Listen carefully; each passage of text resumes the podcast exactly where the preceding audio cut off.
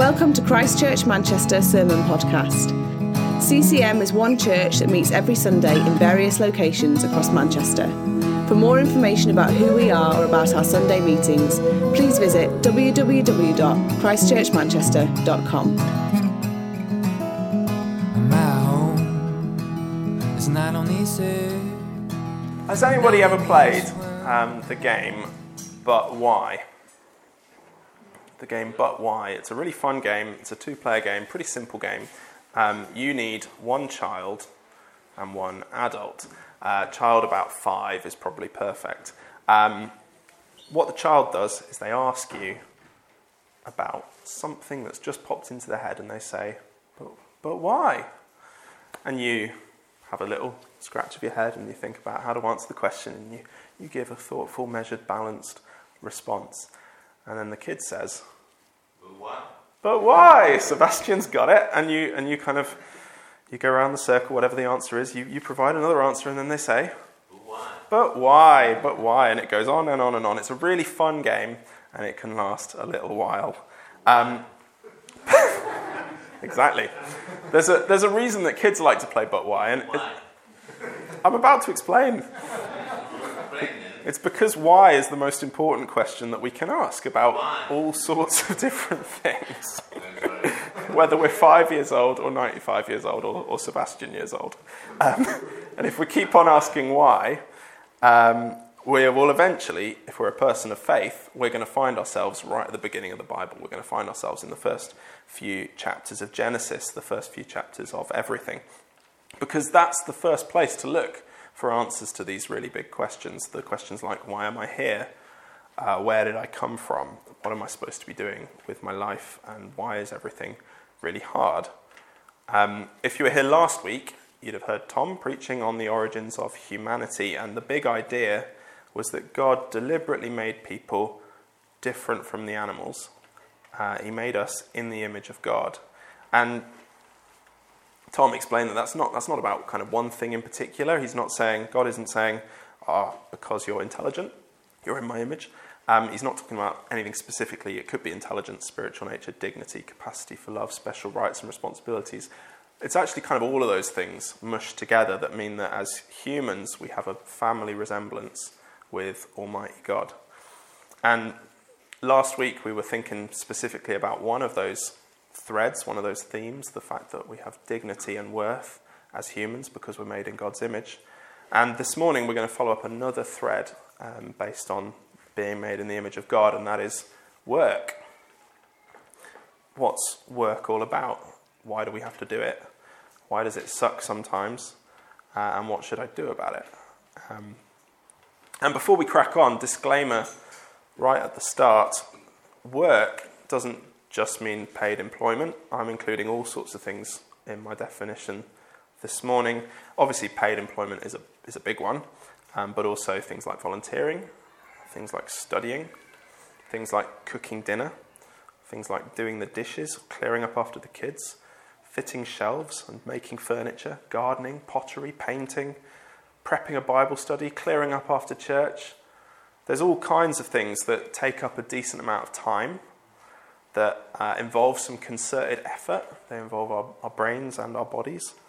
They're sometimes satisfying and they're sometimes frustrating, and they fit in with God's creation command to fill the earth and subdue it. And that's the command in Genesis chapter 1. So that's, that's my definition of work this morning. So uh, we need to work out what that means for us in our day to day because it's going to be different for every single one of us. And if you're anything like me, you look at that list going, yeah, time consuming, I get that. Effortful, yeah, check. Satisfying yet frustrating, yeah, that's probably true for most of us. Uh, but ruling the world, you might look at that and go, oh, I'm not quite sure how that, how, that, how that figures out. But according to Genesis, that's exactly where work comes from. Um, and my prayer this morning is that we get a renewed sense of purpose in whatever it is we spend our time doing as we see how it fits into God's creation mandate, God's big picture. So, if you brought a Bible, we're going to start um, on probably page one, maybe page two. Um, Genesis chapter 1, verse 26. We're going to read from day 6 of creation. Verse 26 God said, Let us make mankind in our image, after our likeness, and let them have dominion over the fish of the sea, over the birds of the heavens, over the livestock, and over all the earth, and over every creeping thing that creeps on the earth. So, man, God created man in his own image. In the image of God, he created him. Male and female, he created them. And God blessed them, and God said to them, Be fruitful and multiply, and fill the earth and subdue it, and have dominion over the fish of the sea, and over the birds of the heavens, and over every living thing that moves on the earth. And God said, Behold, I've given you every plant yielding seed that is on the face of all the earth, and every tree with seed in its fruit. You shall have them for food, and to every beast of the earth, and to every bird of the heavens, and to everything that creeps on the earth, everything that has the breath of life, I've given every green plant for food. And it was so. And God saw everything that He had made, and behold, it was very good. And there was evening and there was morning, the sixth day. Let's reflect for a moment. God saw everything that He had made, and it was very good. At this point in the story, everything is in its rightful place. Um, if you've enjoyed the return of the Great British Bake Off this week, you could say God received the world's first Hollywood handshake on day six. Good job. And yet, when we look at verses 28 and 29 and get Paul Hollywood off the screen in more detail, we see that this perfect, very good world, it wasn't, it wasn't like a painting or a sculpture, it wasn't something to put on a pedestal and admire. Not at all. This perfect world of Genesis chapter 1 is busy. It's something to participate in more than look at. It's full of life and activity, perfect life and perfect activity. The command is be fruitful and multiply, fill the earth and subdue it. Behold, I've given you every plant yielding seed that is on the face of the earth for food. I meant to bring with me a little packet of sunflower seeds. I forgot. You'd have had a little demonstration of me eating one because sunflowers are good for food. Um, if you go to France in the summer, you'll see that they've done their level best to fill the earth with sunflowers. Um, but even when everything goes exactly to plan, if you're growing sunflowers, there's quite a lot of work involved when you think about it. You've got to prepare the ground, you've got to plant the seeds, you've got to water, you've got to wait patiently most of the summer, and then you harvest them, and then eat. harvesting's quite a lot of work. And then just to eat them, you've got to like shell the seeds and get the edible bit out of the middle. But these verses suggest that sunflower farming and you know agriculture in general was part of God's good creation. And when we go into the next chapter, into Genesis chapter 2, which is still in the Garden of Eden, still in God's perfect creation, it makes it even more explicit. Is chapter 2, verse 15. The Lord God took the man, put him in the Garden of Eden to work it and to keep it. So I think there can't really be any debate. Farming and gardening are both parts, both good parts of creation and part of what God means when he says, fill the earth and subdue it. So, which means that some people think of work as something that keeps us busy before we retire, um, or a grim inevitability of life, a little bit like death or taxes. Um, but Genesis says work was originally good, and work, work is a good thing from God. Work was there right in the beginning, and there's going to be work in the new creation of some description, in the second Eden. Can't tell you exactly what it's going to look like, but it'll be there. And I think Genesis is, I've talked about farming and agriculture, but the vision for work is a lot bigger than just growing things. I'm not saying that we all need to move to France and start farming sunflowers. Life is all about living out our identity as children of God and as creatures made in God's image. And what does God do in Genesis chapter 1?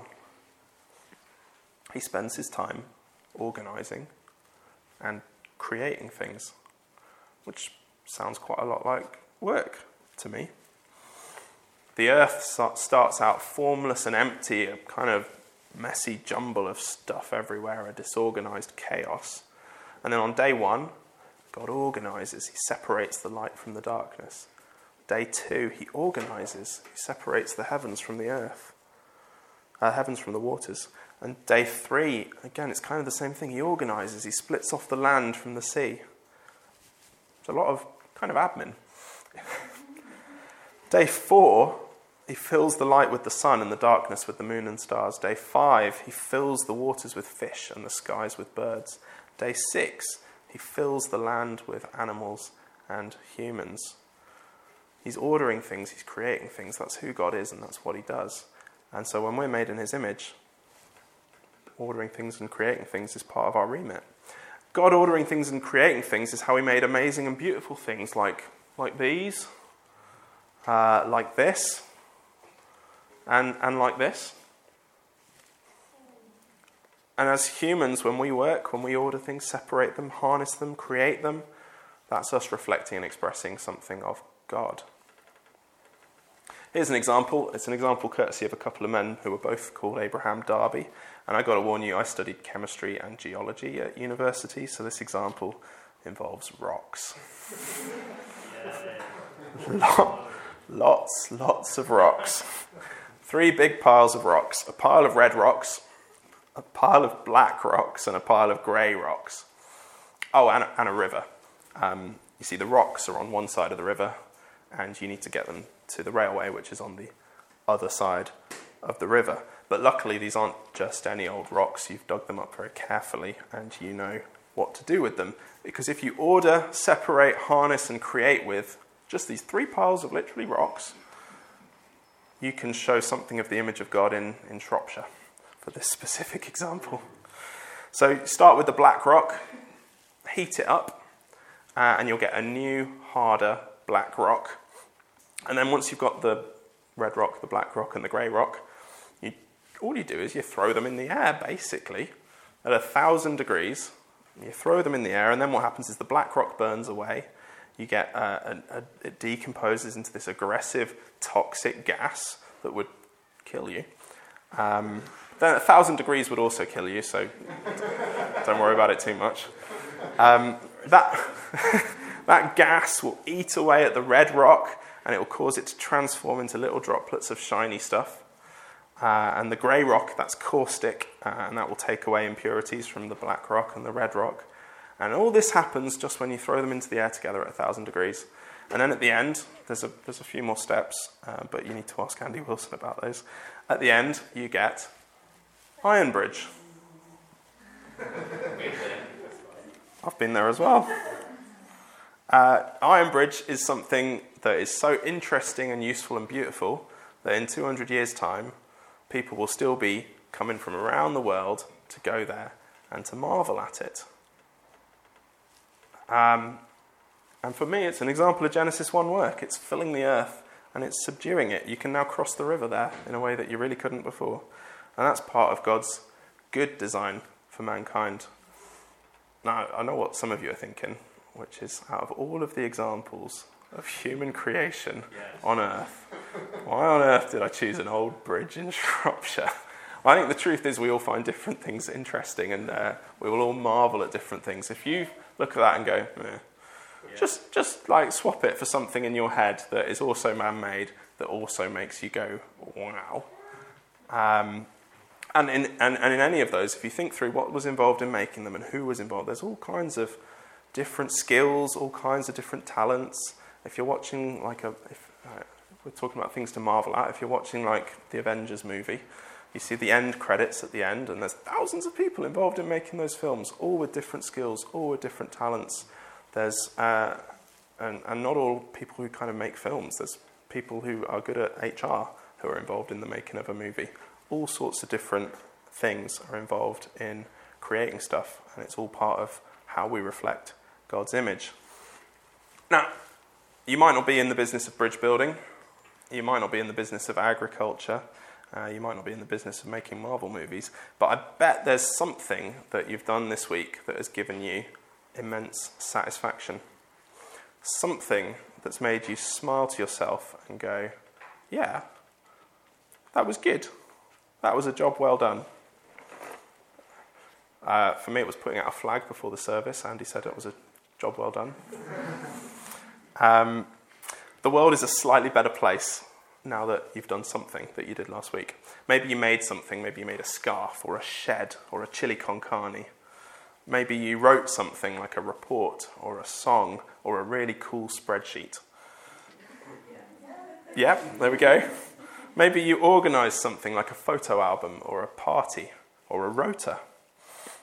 Or maybe it's something you did a really long time ago, but every time, it's, every time you see it, it still gives you a lot of pleasure. Or maybe it's something that you tidied, like a, a pile of dishes or a dirty nappy. Because if you imagine a world where nobody washed dishes or changed nappies, that's yeah. Let's not let's not think about that for too long. Next time is the, ch- the challenge. Next time you do something that you think has made the world a better place, please take a moment to indulge that feeling of pleasure and satisfaction you get because you need to recognize, and we, I need to recognize, it comes from playing our part in God's creation mandate. It's part of what we're made for, filling the earth, subduing it. And so, next time you get that feeling, thank God that He's got you involved in His plan for the world. Can we do that? Yeah. Even if it's folding clothes and putting the laundry away? It might not be Iron Bridge, but it's all still part of doing God's work, and there's something about it that's very good. So let's embrace work and let's see the good in it. But let's move on to the multiple elephants in the room. Um, because you can take any example, I've given tons of examples, you can pick any one and come up with millions of holes in that specific example. Take the laundry, because with the best will in the world, I don't think there's very many of us who actively enjoy folding clothes. I do. Rich, Rich does. Which is good. We need people who like different things. Uh, but I find it repetitive, slow, and boring. Or how about the sunflowers? This year, we tried to grow sunflowers, and the, the squirrels ate every single one of them, all on the same day. And worst of all, what about the Iron Bridge example? It's about coal mining. There were children working in those 18th century mines. And today, in many parts of the world, there almost certainly are still plenty of children working down in the mines. And let's not even get started on the complexities of the industrial revolution that it triggered, or the climate change that comes from fishing out coal from the ground and burning it. The clear reality that all of us have experienced is that work is cursed. That good picture of work in Genesis chapter 1 and 2 gets screwed up along with everything else after Eve and Adam choose to eat the fruit from the tree of the knowledge of good and evil, the forbidden fruit. Um, here's the, the curse God says to Adam in Genesis chapter 3. He says, Because you've eaten of the tree of which I commanded you, you shall not eat of it. Cursed is the ground because of you. In pain you shall eat of it all the days of your life. Thorns and thistles it shall bring forth for you. Because as, as mankind, we've, we've gone our own way, we've turned our back on God, and as a result, his good world of harmonious relationship and satisfying work has been shattered. And it's, it's really important that we recognize this. The ground itself has changed now. Work is hard, it's frustrating, it's toilsome. And whatever work means for you, it's been affected by the fall and will be characterized by broken, difficult relationships and disappointing outcomes. And sometimes the effect of the curse is to remove the goodness of work altogether. Um, when we first moved to Manchester, I was unemployed for several months looking for work, and I found that a pretty grim experience. Without a clear purpose during working hours, I just felt a bit useless, a bit good for nothing, a bit unwanted. And for loads of people, through no fault of their own, the ability to work has been taken from them, and that's an evil that comes out of the fall. There's another important effect of sin on our work, and that is the small, minor inconvenience of our own sin and our own sinfulness. Because we can't get away from the fact that one of the things that makes work difficult is our own selves. We can't blame it all on Eve and the serpent.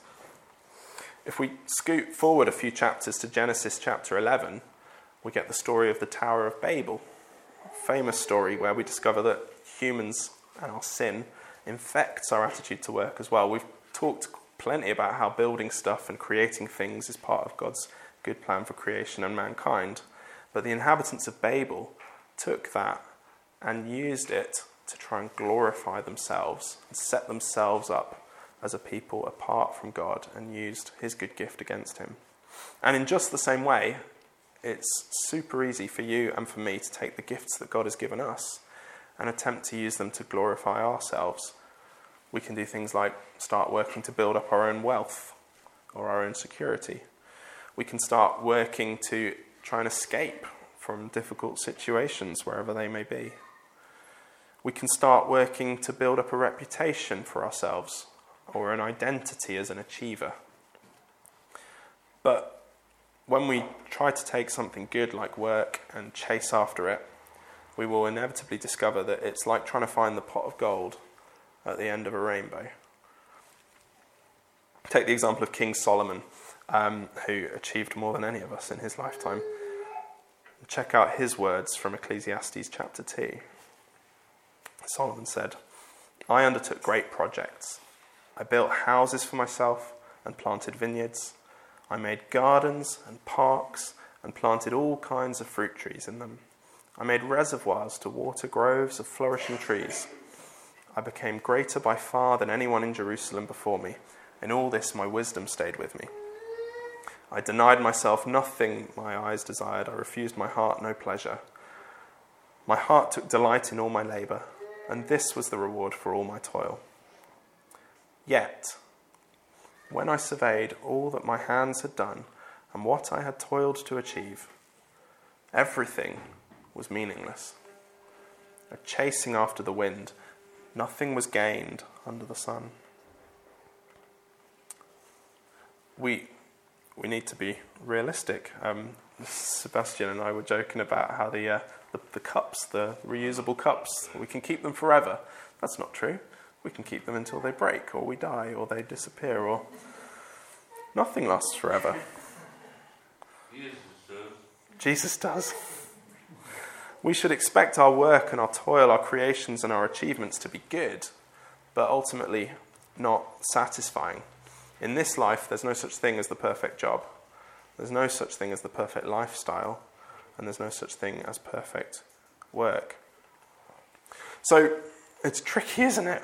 Work is good, work is cursed. And what does it mean for us today? Well, let's, let's follow the Bible's teaching on work through into the New Testament.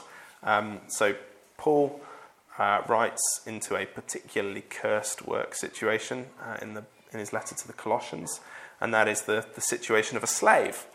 Um, he's not writing this to kind of condone slavery or anything like this, but um, this is Colossians, I think it's chapter 2. It might be chapter 3. I didn't write the chapter number. It's chapter 3, is it? There we go. Slaves, obey your masters on earth in everything. Don't just obey like people pleasers when they're watching. Instead, obey with the single motivation of fearing the Lord. Whatever you do, do it from the heart for the Lord and not for people. You know that you will receive an inheritance as a reward. You serve the Lord Christ. There's all, all kinds of things to be said about these verses that can be said another time, but for now, you're not a slave, and you probably have more life options open to you than the slaves that Paul was writing to. But the basic point is still the same, and it's still valid uh, for all of us. If we're a follower of Jesus, how you work is way more important than what exactly it is that you're doing. God doesn't care, really, if you are a barista or a barrister. Because both of those jobs, both of those jobs can be done lazily. Both of those jobs can be done deceitfully. And both can be done arrogantly. And God will be angry either way. But also, they can both be done wholeheartedly, with honesty and integrity. They can be done with an attitude of love for your customers, care for creation, and they can bring joy to the world, whether that's a freshly brewed Colombian roast or um, a not guilty verdict. and God will treat this kind of work as part of our worship of Him. And that's great. and it's, it's, it's not to say that we shouldn't think carefully about what sort of work we want to be doing. Of course not. We, we're all very different, and we should be looking for work that uses the particular gifts and talents that God has blessed us with. Uh, we should be looking for work that we're inherently interested in. Um, we should look for places that develop our character in ways that will make us more like Jesus if we spend 20 years there. We should be looking for ways to serve the common good. And also, we need to be in places that leave us the space and the time to rest well. Because I haven't really talked about rest, and we're going to get onto that next week. But rest is a critically important part of God's good creation plan for mankind. So I'd say if, your if your job doesn't allow you like a day a week where you don't have to think about it, then maybe that's a red flag. Jesus wants us to work well, but that's different to working all the time. Um, and it, actually, it's different to working hard, I think, personally. Maybe that's a discussion point for afterwards. That's not in the Bible. One last point um, on working as a follower of Jesus, and then we're done. Because I've spent the last 20 minutes trying to say that fundamentally work is a good thing and, sometime, and something that we need to engage positively with as believers. But there's obviously a danger because we're in a we're in a hyper individualistic society. We're in a very, very pro work society that holds people like Steve Jobs, Ed Sheeran, and Cristiano Ronaldo as kind of idols and role models and heroes, and they're all workaholics. And to an extent, it's really easy for us to define ourselves by what we do. And I think that's absolutely true because what's the first thing that you ask somebody that you meet for the first time? Nine times out of ten, what do you do? We just naturally assume that our work is the most important part of our identity. So I'm going to finish with a verse that will balance this out. Hopefully. It comes when the Apostle Peter wants to remind the people that he's writing to of their truest identity. He says in 1 Peter chapter 2, verse 9, You are a chosen people a royal priesthood, a holy nation, a people belonging to God, that you may declare the praises of him who called you out of darkness and into his wonderful light. That's who we are. We're not job titles, we're not tinkers and tailors and soldiers and sailors. When God looks at us, he sees a family of flesh and blood that he's chosen for himself. Whoever you are and whatever you do, whether you're looking forward to Monday morning or dreading it, Remember that you belong to God. He's bought you with the precious blood of Jesus. He's called you out of darkness and into his wonderful light.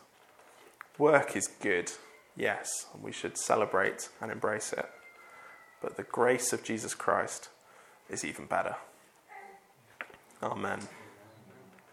I'm going to pray, and Jake's going to lead us in worship of that God of grace. Father God, we thank you um, for all of the good things that you've given us uh, in your creation. And we thank you for work. We thank you for rest. We thank you for beauty. Um, and we pray that um, we would be remembering you as its creator, worshipping you as the creator of all of this, um, and not the, the created things that we see around us. Help us this week, uh, wherever our, our front lines are and whatever we're doing, um, to thank you for the opportunities that you've given us um, and revel in our identities as children of you. Amen.